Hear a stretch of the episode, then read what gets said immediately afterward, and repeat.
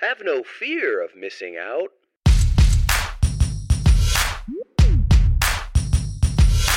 The show's about FOMO. Your host is Brian Fanzo. He'll tell you what you don't know. And now, your host, iSocialFanz.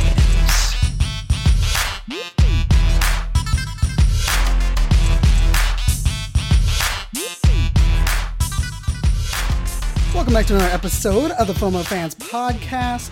Uh, as you guys know, it's a fun transitional stage. It's also my crazy conference schedule stage. So I, I apologize for missing last week's episode. But um, we're here back again, and uh, it's gonna be a fun little topic today because we're gonna talk a little bit about uh, something that I haven't really shared publicly, and it's something I've been doing for a couple years. And I'm gonna give you guys some download tips and even direct examples of why I have my iPad and a notebook on my coffee table while I'm binge watching Net- Netflix or even HBO in this case. But uh, before we get to that, you know, this is this show is is so much fun, and I'm so excited to be able to uh, you know have this conversation with everyone that's out there. I thank you guys so much for uh, always supporting the show. We are going to be uh, kind of shaking things up a little bit here on the FOMOFanz podcast, uh, including kind of a, a rebranding name change that you guys will be excited to see. Uh, we're also going to see some more interview shows. I'm lining up some interviews right now, so um, stay tuned for all of that. But I want to kind of talk to you about. I was thinking about this while I was watching Game of Thrones, and just for those that are listening, I promise no spoilers for this year's Game of Thrones. If you haven't watched uh, the first two episodes, um, I'm one that doesn't like fantasy for the most part. I don't like um, you know dragons or goblins or uh, mummies, but I fell in love with Game of Thrones during season two, and I'm a die-hard Game of Thrones fan. I watch almost every episode multiple times. But what I wanted to kind of talk about is I, I, I say I share this a lot on the show, but one of the things is that I love storytelling. And part of the reason I love to study storytelling is that I believe the audience always changes. Therefore, the story must always change and adapt.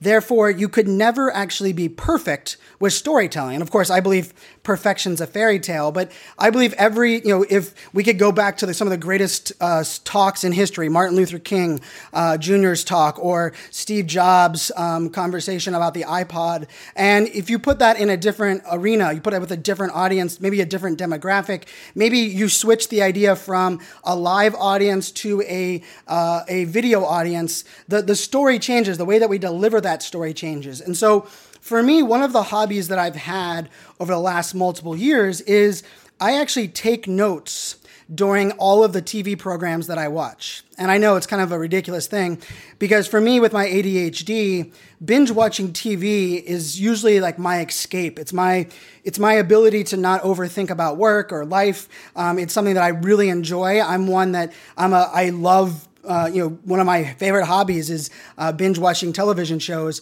But on top of that, I also look at TV shows, I look at movies, I look at documentaries, documentaries probably more so than anything else recently.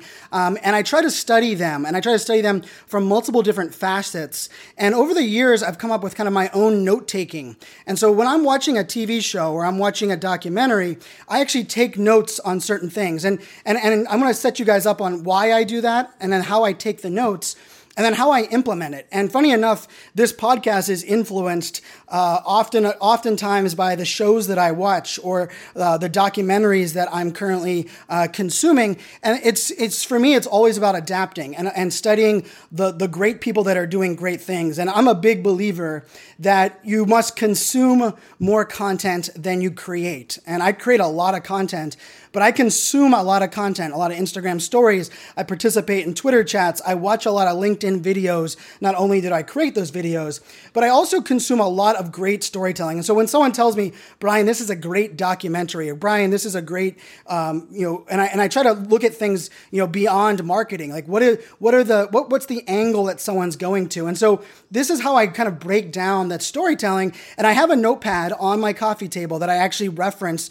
during all of the shows that I and sometimes I'll just take little notes like, ooh, I, I loved that they gave a little teaser uh, in the promo, but really that that show had nothing to do about that teaser. Like they did a great job of throwing us off or whatever it may be.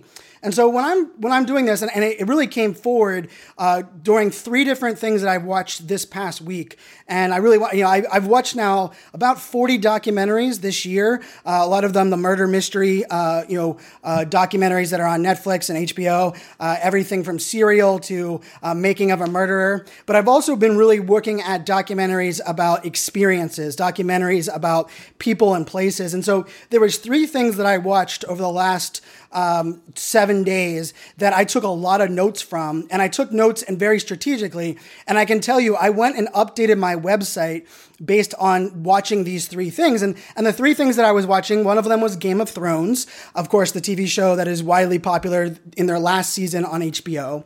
The second one was the Brene Brown documentary. Uh, most of you have heard me mention Brene Brown many times on this show. I'm a huge fan of hers. Um, she's a visionary in uh, vulnerability and discussing authenticity, helping people get the most out of themselves. And she has a documentary on Netflix, which I think is beyond inspirational inspirational. It's so neat to see somebody that is not a comedian and not someone that is like a big celebrity. Like Netflix is actually giving a, a inspirational speaker their own their own series or their own um, you know special on Netflix, and I I was blown away by that that that that special.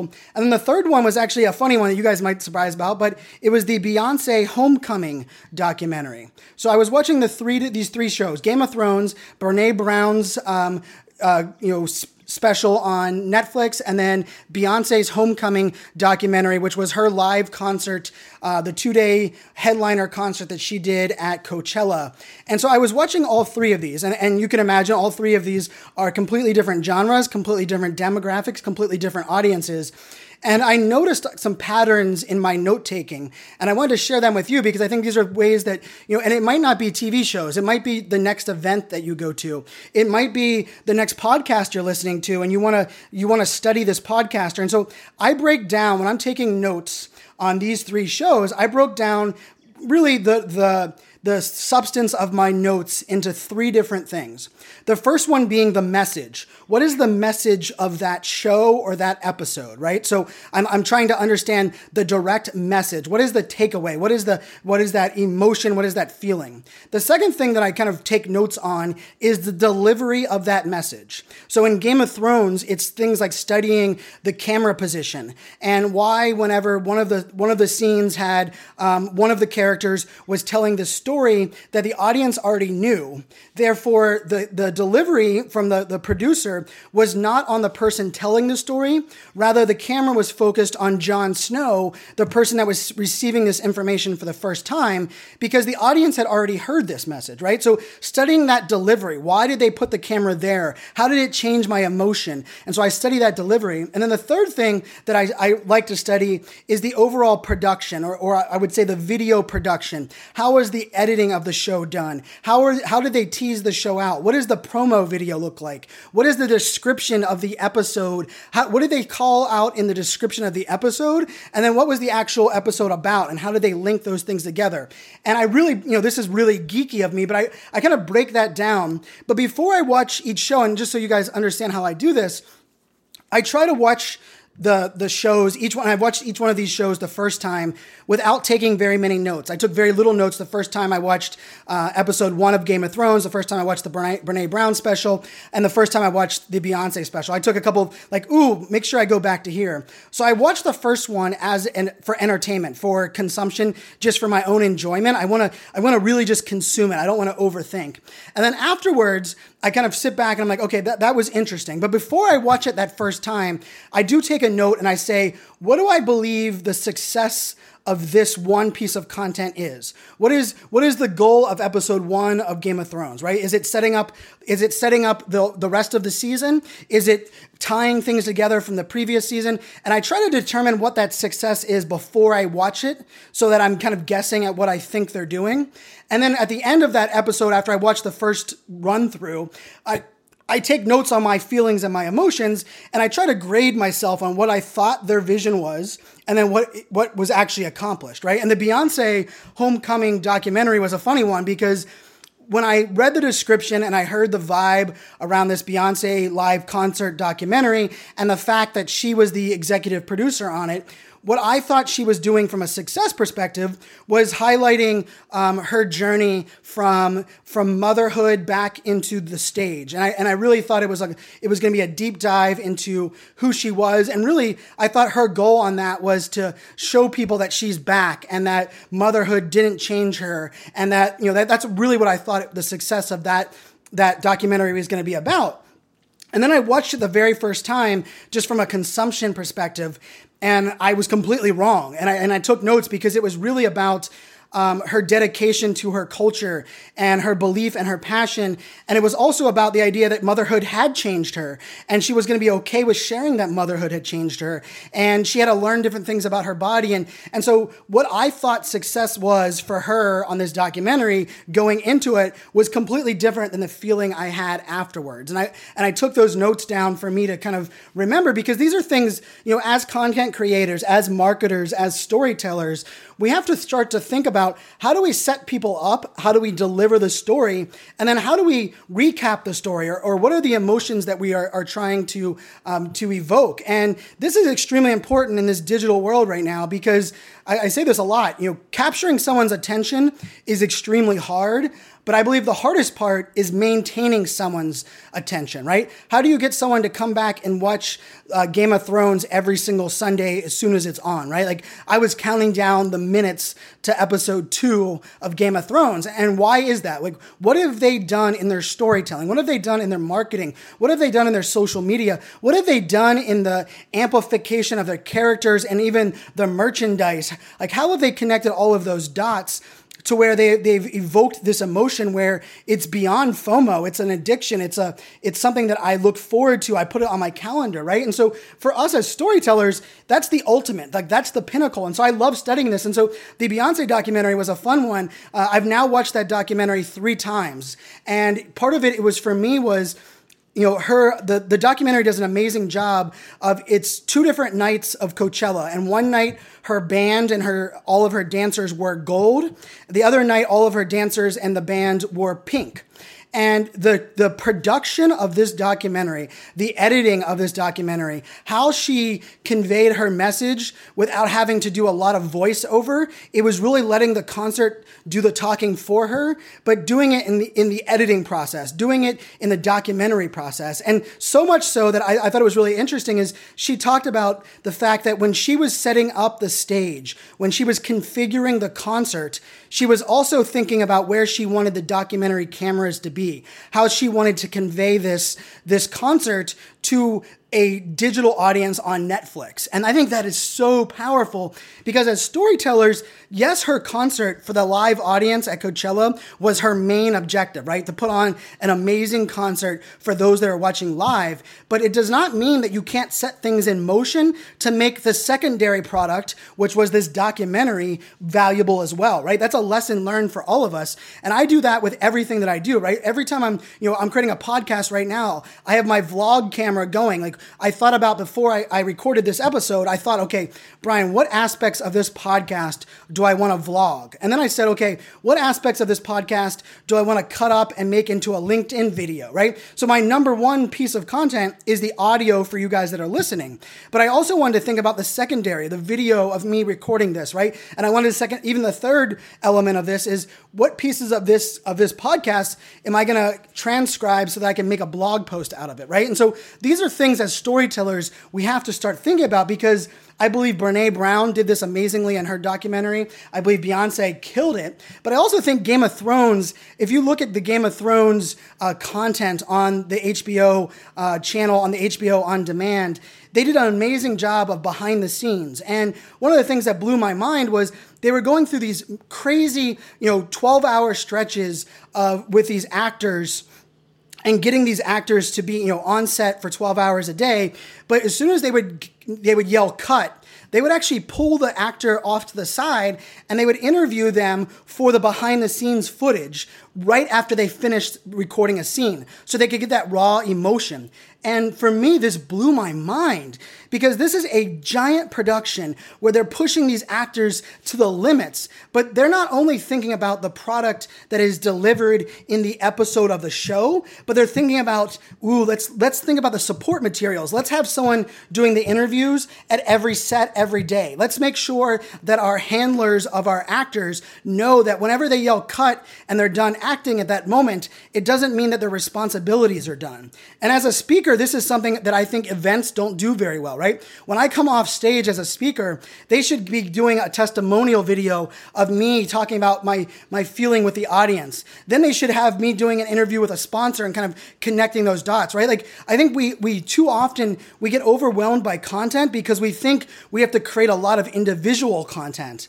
But I think if you study some of these things like the Beyonce documentary, you can realize that the the real execution of this content was that was that live show. Now, one of the other things about Beyonce that blew my mind was she spent 4 months rehearsing just the dance moves. And then after she had the dance moves down, she spent four months incorporating the dance moves with the band that she wanted to work with. And this is Beyonce. And, you know, if you want to think about practicing storytelling, I mean, it was, she spent eight months, 10 hours a day rehearsing and practicing and going over everything to make it as close to perfect as she could for something that had a two day uh, evergreen window, right? It was two days of, of headlining Coachella. She was the first African American woman to ever uh, headline Coachella. And to me, this was so inspiring because, you know, as a speaker, as a content creator, we oftentimes underestimate the importance of rehearsal, the importance of practice. And if Beyonce's spending eight months making something so dynamic for two days worth of delivery, we have to start upping our rehearsal. We have to start investing more in our practice in refining our storytelling. I mean, she went down to the point where she interviewed every single dancer. She went to the point where she knew on stage where she wanted to be for certain elements of the song, not only because of where it was going to be best for the audience, but also where the documentary video was going to be so that she could best play into both the audience and the secondary content. And so these are things that I take notes on when I'm watching shows. And sometimes it can be a, a comedy show where I'm like, ooh, how did they incorporate comedy in the lead up? You know, sometimes it can be a, a, a documentary where I say, okay, the documentary, what was the spin of this documentary? Like, was it a spin because they thought this person was innocent, or because they thought this person was guilty, or they thought that the, the justice system was wronged, or was their objective to show that they are a great document documentary videographer, right? Like, and, and I love like trying to dive in to the true why of a piece of content. Like, like why did they, they create this? And Game of Thrones is great at that, right? Because I want to know when they're telling these stories about different characters, is it to give us more background of the character? Is it to set something up in future episodes? And I will tell you, Game of Thrones does this amazingly, right? They they they they used quotes and songs and different things in season one 15 years ago that they're now calling back in, in the season finale. And those of us that are diehard Game of Thrones fans, it jumps out at us, uh, out at us. But if you think about that practice, if you think about how much studying they've done there, there's so much power in that. And if the reason that these shows are great, the reason that we that we cap they capture our attention and they maintain our attention is not just because there's dragons and there's great CGI and um, everyone's talking about Game of Thrones. It's because of these little elements of storytelling. It's about studying and understanding their characters, understanding that if you're doing a three video uh, camera shoot, it's different than a solo camera shoot, right? And the idea that if we only have one camera, we have it's going to be a different story. The, the audience is going to feel different than if we're doing multiple cameras from different different angles. And these are things that I love to study. And so I told you I break it down into these three categories message, delivery, delivery, and then video production. And I wanted to give you guys a couple of things that I try to write down with everything that I watch. And like I said, I watched the first time just for my enjoyment, for consumption. And then I try to go back and watch it a second time or maybe even a third time and study the storytelling. And, and for many of you, you're like, wait a second, you're binge watching a show, then you're going back and watching it again and again. Like, how do you have the time for that? And, and here's the simple answer is how I have the time for it is I believe that storytelling, my creation of content, is my number one lead generator. And I, I, I, believe it's, it's not only what I'm saying, but how I'm saying it, how I'm building up the tension, how I'm releasing the tension, how I'm bringing you guys on my journey, but I'm also not giving you too much or not enough, and how I'm uh, always trying to tweak and adjust. And so, some of the things that I take notes on, some of the things that I um, is that I really want to kind of give you guys a little bit of feedback on is that I try to really record my feeling and emotion throughout the episodes of different shows, right? Like, what is my emotion? Is my emotion excitement? Is my emotion uh, scared for a character? Why am I scared for that character? If that character is a bad guy, why all of a sudden, you know, I'm somebody that, you know, wants to change the world with good people doing good stuff what did what did this show do in that character development to get me to care about the bad guy right? Like why do i care about uh, the lannisters when the lannisters are, are, evil people right? And like that and, and for those that know game of thrones they know that. So i believe you know writing down the emotion and if you this is a great place to start. If you think about it the next time you watch a tv show or a documentary just try to think about your emotion going into it? Like, how are you think when you read the description and you're clicking on "Making of a Murderer" the first before you watch the first episode? What are your what is, what is your emotion at that moment? Are you curious? Are you like, oh God, another murder, you know, another murder documentary or a true crime documentary, and, and record your doc your emotion to start, and then record your emotion afterwards. And then try to link back things that they did in that show or in that one hour or in that two hours that that led you to that emotion. Because these are things that we can incorporate in our marketing in our content creation. We can even incorporate it in our sales pitch. We can even incorporate it in the, the words that we use on our website and i'm like i mean i know i'm a major geek and, and for some of you guys i'm probably overwhelming you and you're like jesus brian why are you going this deep but part of the reason is that i said this before capturing people's attention is hard.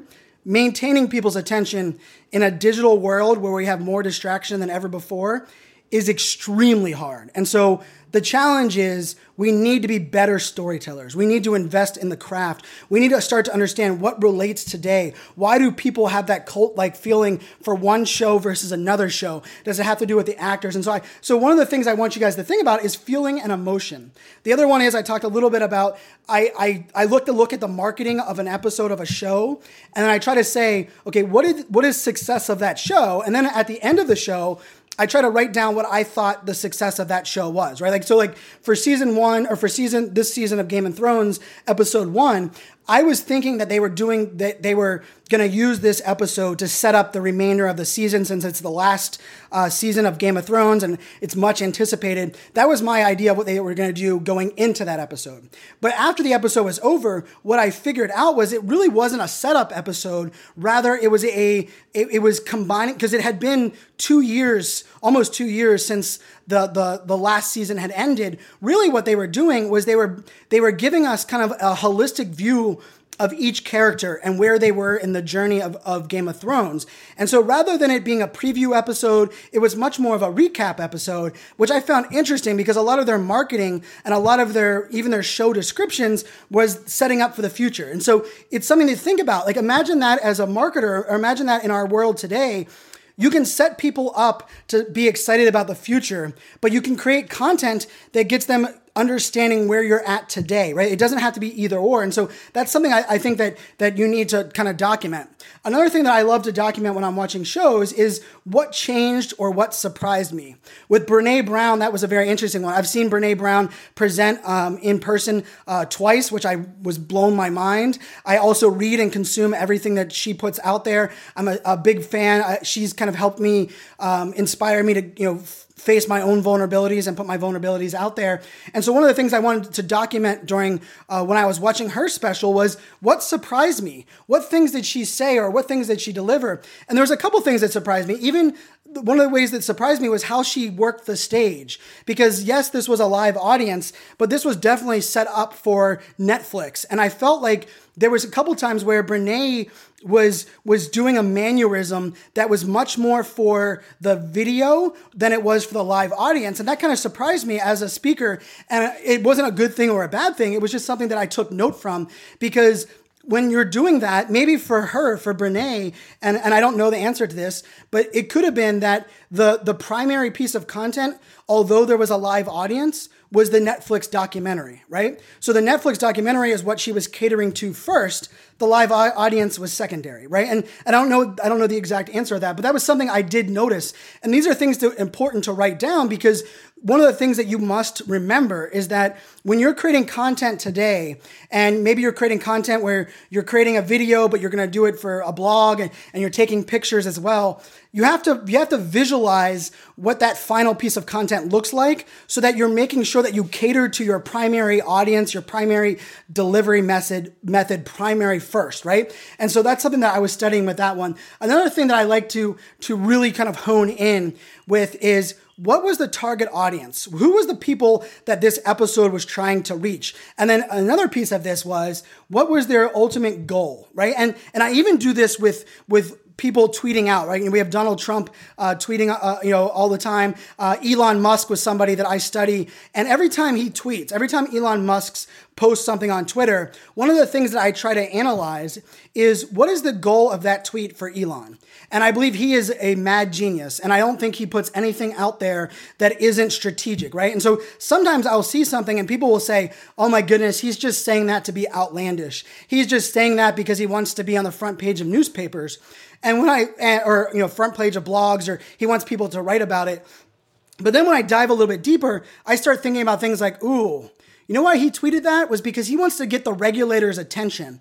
And, and yes, he probably can't make that happen in three years. But the reason he boldly put that out there on Twitter was because he wants the regulators to start working on that today, believing that he's going to execute it on three years. Because he knows that if he tells people it's really going to take 10 years, the regulators are just going to put it off and they're never going to set those things up. And so I love diving in to understanding target audience, target objective of different storytelling of different messages. And I think this is something that we, we have to kind of look look at as storytellers and break these things down. And so I know I'm a little bit of a geek, and I, and I hopefully you guys enjoy this me breaking this piece down. But I, I think it's something that we can all learn from. And, and it's it doesn't matter. Maybe it's the next book that you're reading. Before you read your next book, write down based on the book cover, based on what people told you about the book, what you believe the success of this book is, and then what you think your emotion will be at the end, and what you you're most excited to take away from this book and then read the book, enjoy the consuming of that book,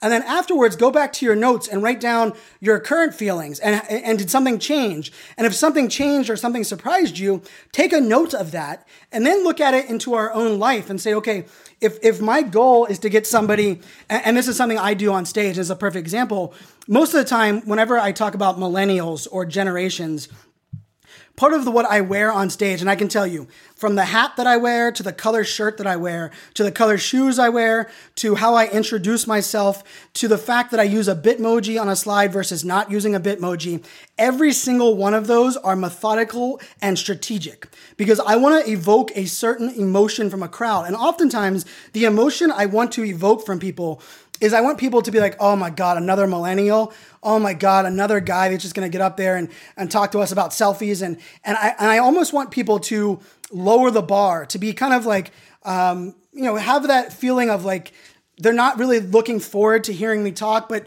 they're gonna sit through it. And, and, and I like invoking that emotion because for me, whenever I have somebody you know hating me or someone judging me, they, they think of me very uh, you know very little. And by the end of a presentation, if I'm doing my job correctly, I'm going to inspire them, I'm going to motivate them, I'm going to educate them. And by the end of it, they're going to turn into my fan. And for me, the reason I, t- I get people that really love me on stage, I believe, you know, I believe I'm a great speaker. I, I, and I say that, you know, as trying to say that without an ego. I, I do believe that I'm very unique uh, with how I deliver my message on stage is something I work hard on. But I also try to take people on a long journey. Because if you think about it, if someone kind of likes you and then they love you, they only went a little bit fur, farther. You know, they, their emotional attachment is very little. But for me, if someone comes in there, they hate me, they judge me, they're unsure who I am. And when they leave there, they fell in love with my message, they want to listen to my podcast. Think about how far I took them on that emotional journey. And because I took them on such a long journey, their advocacy for me, their passion for me, their connection to me, their, their ability to think that I was so amazing is, is, is much greater. And I think that's part of the storytelling that we have to do in this digital age. It's much more than just what we say. It's much more than just the medium. Like just because it's on video doesn't mean you can't play, use things that are done offline to make your video better, right? Like why not look away from the camera, not just looking into the camera all the time? Why not put the camera off to the side, or maybe even have someone else holding the camera. Or for me, one of the things that I've noticed that works on LinkedIn is if it's a static video where I have the camera set up on a tripod, I don't get much engagement on those videos. But if I'm walking and talking and holding my phone myself, I get a lot of engagement with those on video. Well, why is that? Well, people I, I, believe the emotion that i invoke on linkedin is that people assume that it, I, I needed to deliver this message so you know it was so important to me to share this that i just cranked it out no matter where i was at. And i was willing to talk in front of all these people walking around me.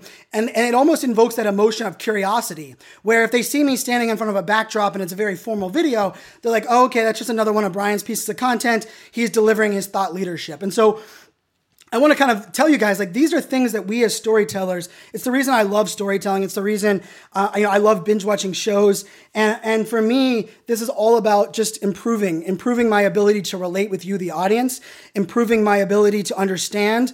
And you know, my focus, my mission in life is to inspire digital empathy. The idea that technology, social media, uh, TV, digital innovation should not make us less less empathetic. It should actually make us more empathetic. We should be able to feel at a deeper level because we have all of these, all of this data and we have all of this access that we can't get anywhere else.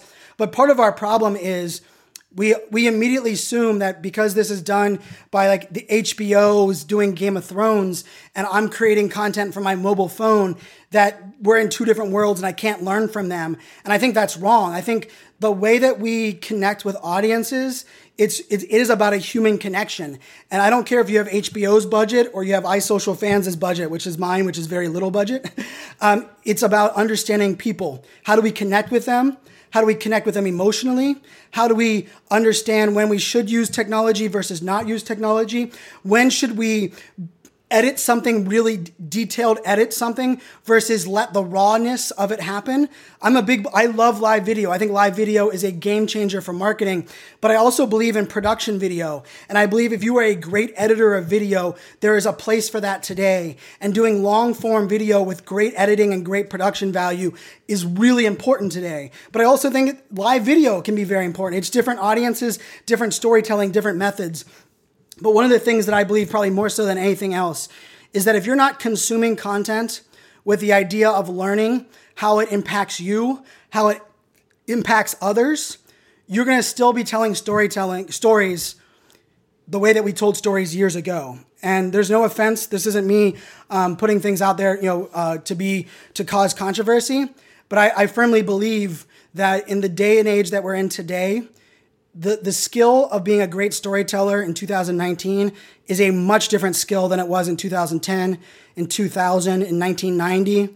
And I believe great storytellers, great leaders, great inspirational people, some of them would have transcended the medium but there are others that would have really struggled in today's day and age. They would have understood how to convey their message in a digital in a digital way. How do they get to the point? How do they connect all of these things? And so for all of us that are out there, I all I believe every single person that's listening to this podcast right now has a story to tell. There's two parts of this. The first one is you have to first discover your story and be willing to put yourself out there at its true authentic self.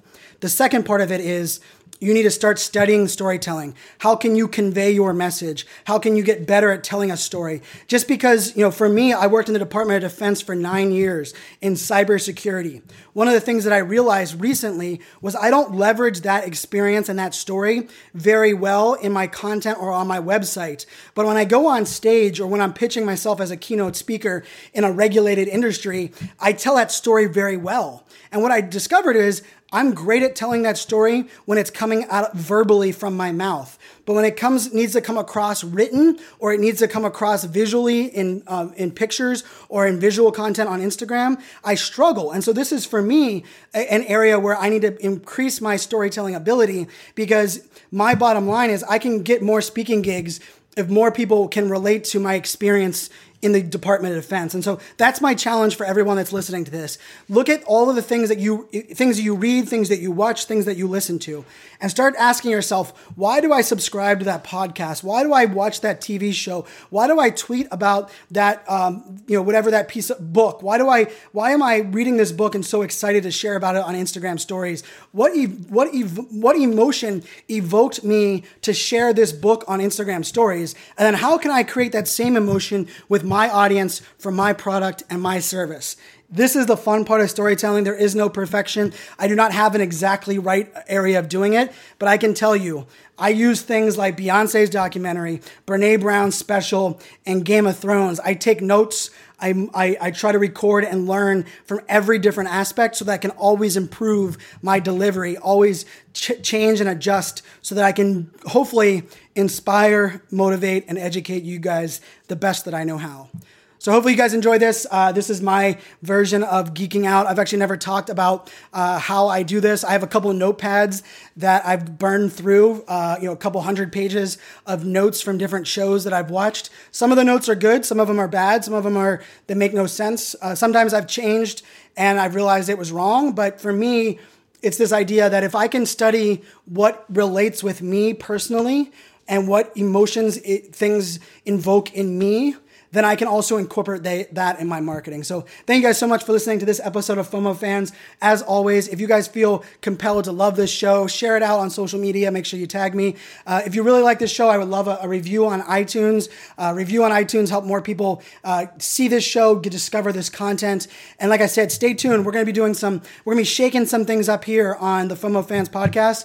Uh, we're going to do a little bit of a name change. We're going to pivot a little bit of the content. But one thing I can promise you guys is the overall goal for me is the same same. I want to connect with you guys. I want to hopefully uh, provide value in a consistent format that you can you don't have to follow me on every single channel i I, rec- I ask you to follow me on your favorite social network and then subscribe to this podcast and this is the content i'm dedicated to creating and sharing and soon i'm going to be doing some fun conversations with other people i'm not going to be doing interviews per se Rather, I'm going to bring in some thought leaders that are in my world, and we're going to have conversations about different topics that I really think are going to be uh, extremely valuable, valuable for you guys, the audience. So until next time, make it a great day. Remember, my friends, go above and beyond to tell people that you care. Let people know that you enjoy their content, that you they by them sharing something, it impacted you. You'd be amazed how much a thank you, how much a showing you care can help change the world or simply make one person's day better. Cheers.